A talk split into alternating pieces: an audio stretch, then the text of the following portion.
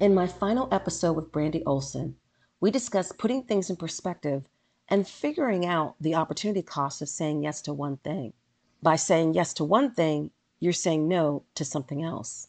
Take a listen. I think it's so relevant to what the everyday worker is within the organizations who you work with because I just see their calendars. It's just booked with meetings and meetings, yep. and they have all these things they're supposed to do. Mm-hmm. And then you're just like, I, am exhausted, or I don't want to mm-hmm. do this report because I can't, I'm exhausted. And it's, yep. and then you're doing, you're burning the midnight oil. So I think, you know, this is also something for, you know, for those listeners who are in that leader role, um, you know, be mindful of all these meetings. I know it's for the sake of making sure people are engaged. So that's what I saw the mm-hmm. uptick. Mm-hmm. So we want to make sure people are engaged mm-hmm. have your cameras on, which can be exhausting. Mm-hmm. And, but nobody has time to just think.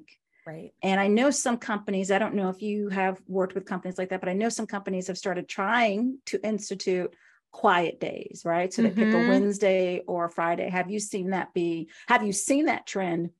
And have you seen that be mm, actually held? yeah.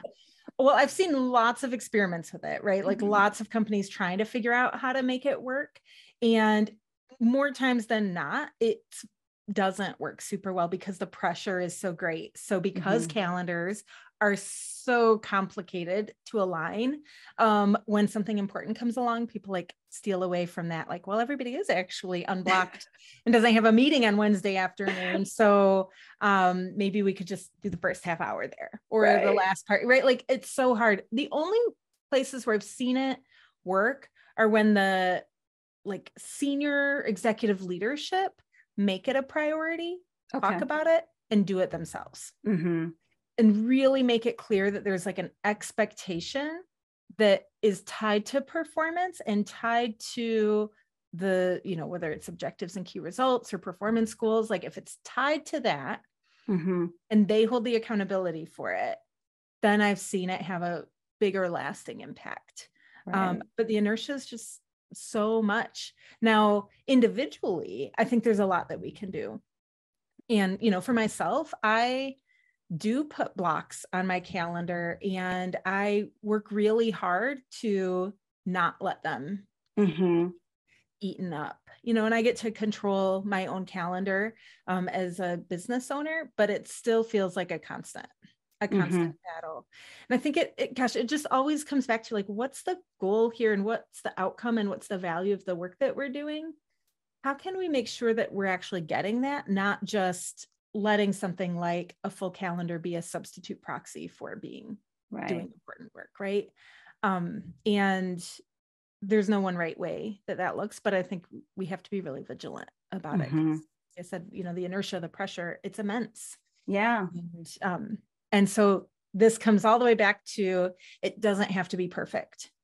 If you can find one small way to increase focus, if you have a list of 10 things and you can just identify one or two of them that don't have to get done this week, mm-hmm. put them back out of your work in progress limit, that's a huge win. Mm-hmm. It's just one thing. If you can find one way to carve out some time um, in your calendar for a day, right? That's a win. Like all of these small things really do add up. And so if it feels immense and it feels um, hard to manage or control, like look for the small things that can happen because they do have a really big impact and it's better than no action. Yeah. Um, you know, a little bit of a good thing is still a good thing.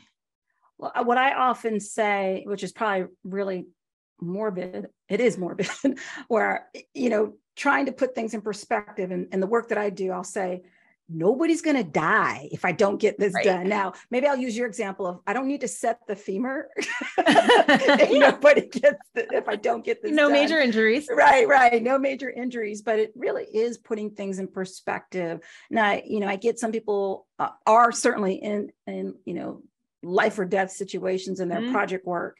Um, and you know money right uh, if we don't meet this mm-hmm. revenue target that can can definitely make or break you know whether it's bonuses or mm-hmm. having a mm-hmm. job like that's yep. the reality but i think at the end of the day it is about having perspective mm-hmm. and doing the little bits and incrementally seeing those improvements. And that's why I love agile so much. Mm-hmm. Anyways, it's it's doing the little bits and those small pieces and seeing pr- the produce what you produce and seeing the value that you bring into the organization. And so maybe a, a quiet whole day, maybe that's a little bit hard, but maybe it's a quiet, you know, 9 a.m. to 12 p.m. Mm-hmm. And I, I got to tell you, I did um, co-working days with a couple of mm. um, my business besties um, two weeks in a row, just from 9 to 11 or 10 to 12. Mm-hmm. We just like, it was like harps were playing in the background when we were done because we're like, I was so productive. I, I, had time to just focus and we were just on a Zoom call. Mm-hmm just holding each other accountable. And you know, mm. every time I'm looking out the window, I'm like, oh, there's someone here. I need to have a report. like that, that was so valuable. So mm-hmm. you know, for those folks who are listening, you know, maybe it's just quiet mornings on Thursday morning. And, you know, it I know it can be challenging when you have global teams, but you know, sometimes it's just that sacrifice. Maybe it's not every Thursday, but right. just try with those incremental improvements. And I think you can start to see a lot more in the excitement and well-being yeah. of your team members I think it is. It's about finding those things that we can control or take action on. The other thing that has made a big difference for me, and this maybe will resonate with people listening too, is recognizing that if I'm saying yes to this, what am I saying no to? Or what's mm-hmm. the opportunity cost of saying yes to this? And one of the things that helped me in my business um, get a lot more comfortable with having more limits on my calendars or my calendar with my clients was recognizing that they're hiring me to bring my deep thinking mm-hmm. and insight and my skills of listening and observation. And if I let them schedule my calendar full, even though in the moment it feels like I'm doing them a favor, I'm helping, right? Because it's super hard to be the one that's like, I'm sorry, I'm not actually available at that time. And it might mean you know you're not practicing what you're preaching brandi right um but when i say that and and when i know that it's because um i need to be able to do my best work for you mm-hmm. and i'm not able to do that after a day of back-to-back meetings um, I won't be able to show up and listen in the ways that you need me to and understand the complexity mm-hmm. of the mm-hmm. work that you need me to. And so it became a lot easier to regain some control over my calendar. And I started to recognize what saying yes today will mean I have to say no to later. Mm-hmm. Um, no, that's profound. I mean, you the choices to. And then ultimately recognizing that like if I keep saying yes to this, the no later is going to be to my kids because mm-hmm. I'm going to be behind on my deadlines and I'm going to have to work on the weekend. That also really helped me to get a lot more clear about what I'm willing to say yes to and get much more comfortable mm-hmm. saying, no, I can't do that. You meet and greet or another networking thing. Sometimes I can, but um, I'm not going to say yes to the point that I then have to say no to my family. Mm-hmm. Mm-hmm. No, and that's, that's powerful, powerful because you are showing them in order for me to be at my best, in order for you know you to be at your best, I mm-hmm. need to mm-hmm. show you this is how you can achieve it or how you would need to achieve is that you have to say the things that you're saying yes to, you're saying no to. And if it means that you're sacrificing um, personal things, mm-hmm. that is a surefire way to burnout. Yep. Like it doesn't make sense for me to, I'm trying to teach you not to get burned out. It doesn't make sense for me to be burned out. exactly. And whether it's individually or in the work we're doing in our companies, like we actually can't afford to have people come in hot and on fire and burn out so quickly because the work is important. Like there is an mm-hmm. abundance of important work that we need to do in our organizations and in our communities and our families. And if we're just operating at this state of burnout nonstop, we're not actually going to be able to sustain the work. Right. And, and that has a much more significant impact in the long term. So we have to see, have to see the big picture. It's not easy. It is a constant game of well, gosh, I really didn't do very great on that this last week. It's a fresh week. I'm going to start a little bit fresh, right? I'm going to try mm-hmm. something different, constantly experimenting and iterating. We're never going to get it perfectly right, but it's worthwhile to continue to do that experimentation and to figure out where we can make progress. I agree. I agree. Well, in addition to your book, do you have any favorite books that someone should read as a project leader, whether it's a specific tool set or you know mm. growth mindset are there like your top two or three favorites out there I was just revisiting one of my favorite books, which is called Shift How to Hmm. Change When Change is Hard by Chip and Dan Heath. It is one of the best, most useful books I've ever read on change leadership and change management. Um, and I often say it's like the agile approach to change because a lot of times when we get into like project management, change management, we can adopt these pretty rigid structures to it. So I love Shift. I was just pulling it out again recently. I've recommended it to a few it. people recently. It is Uh, no, I have excellent. Switch by them. I have Switch. Oh, that's it. I said it wrong. okay. Oh, it's okay. It- but it sounded okay. Switch. How to right. change when change is hard though by Chip and Dan Heath. Yeah, Yes. switch. There's a light switch Yes. on the cover. I said it wrong. Who knows how many people I've recommended the wrong book to? I'm sorry. But you have to say you have the authors Yeller. right. They probably would Heroes of mine.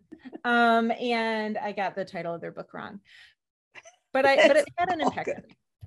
Good. on me. That one. Um, the other one I always recommend is Radical Candor by Kim Scott. Mhm. haven't read that one. That's another one. These are all books that are like, okay, but we're people. So how do we do all of this work as people? And Radical Candor is really about how to have direct, empathetic feedback conversations with your colleagues and coworkers. And that's everything from like formal feedback conversations to just direct and clear communication. Um, and it's super valuable. There's templates in it, which I find helpful, like fill in the blanks, because I'm not always, you know, the most clear on like, but what do I actually say? So I really like that. So those are two of my favorite I love that. project Okay. management books that wouldn't show up in the project management section at the bookstore, but I think are incredibly useful. Absolutely. I mean that that uh, one of the I would say most profound statements in the PMBOK guide as I teach to it is pro- people drive projects. Period. Like that is their Mhm. sentence.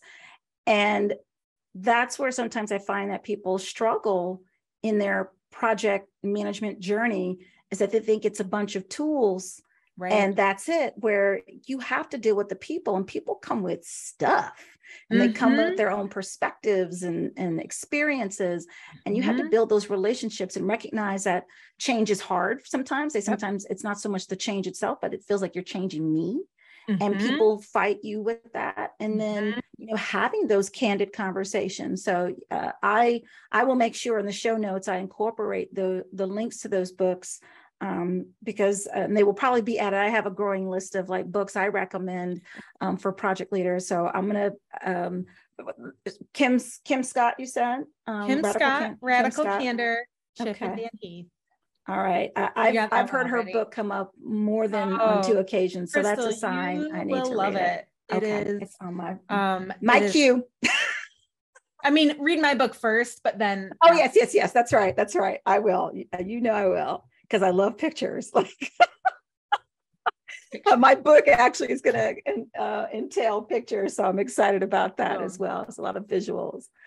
Well, I always love to end these podcast conversations with a "Would you rather?" So, would you Mm. rather be able to read minds or be able to see the future? I dislike would you rather questions, but I'll play the game. I don't know that I want either. I would rather, though, if forced, be able to see the future than read minds. Okay. Just y- your mind is your space, and I think everybody should should maintain. You know, I, I don't need to know all the things you think, not you personally, but no, I know. Trust um, me, you don't want to be in his head. I think I'd rather see the future. Uh-huh. Um, we'll see. I mean, if I get that skill, I'll let you know how it goes. I'm not so sold on it though. Well, I appreciate you playing the game and I respect the choice that you made. Tough Well, choice. Well, Brandi, how can people contact you, whether from, you know, working with you, LinkedIn, getting you on their speaking calendar? You go for it. Tell us. Yeah. Well, you can find me at realworkdone.com. That is my online home. You can read um, essays that I've written and get to know my work and my thinking there, learn about the book and where you can pick it up. You can also find me on LinkedIn. I'm really active there and I um, really like to create these spaces for conversations around how do we lead and do the real work that matters in reality. Uh, because reality is the only place that good work happens. So, would love to have people reach out to me on LinkedIn.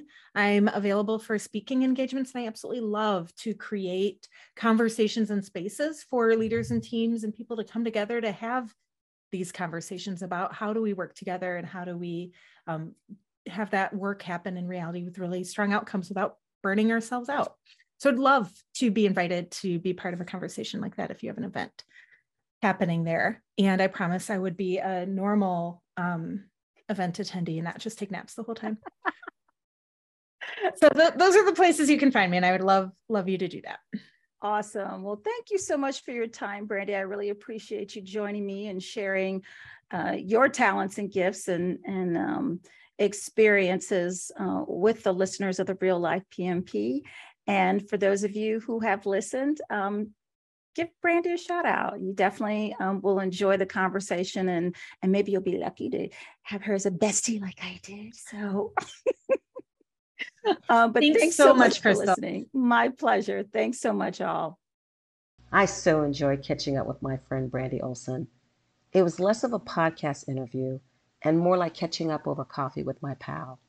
I'm so excited about her book and what that can lead to in terms of helping people in their roles to do good work maintain their humanity, and not go through the burnout cycle. Be sure to connect with Brandi on LinkedIn, buy her book, and invite her to speak at your next event. Her contact information is in the show notes, as well as the links to the books she recommends for all project professionals. Thanks so much for tuning in to the Real Life PMP podcast.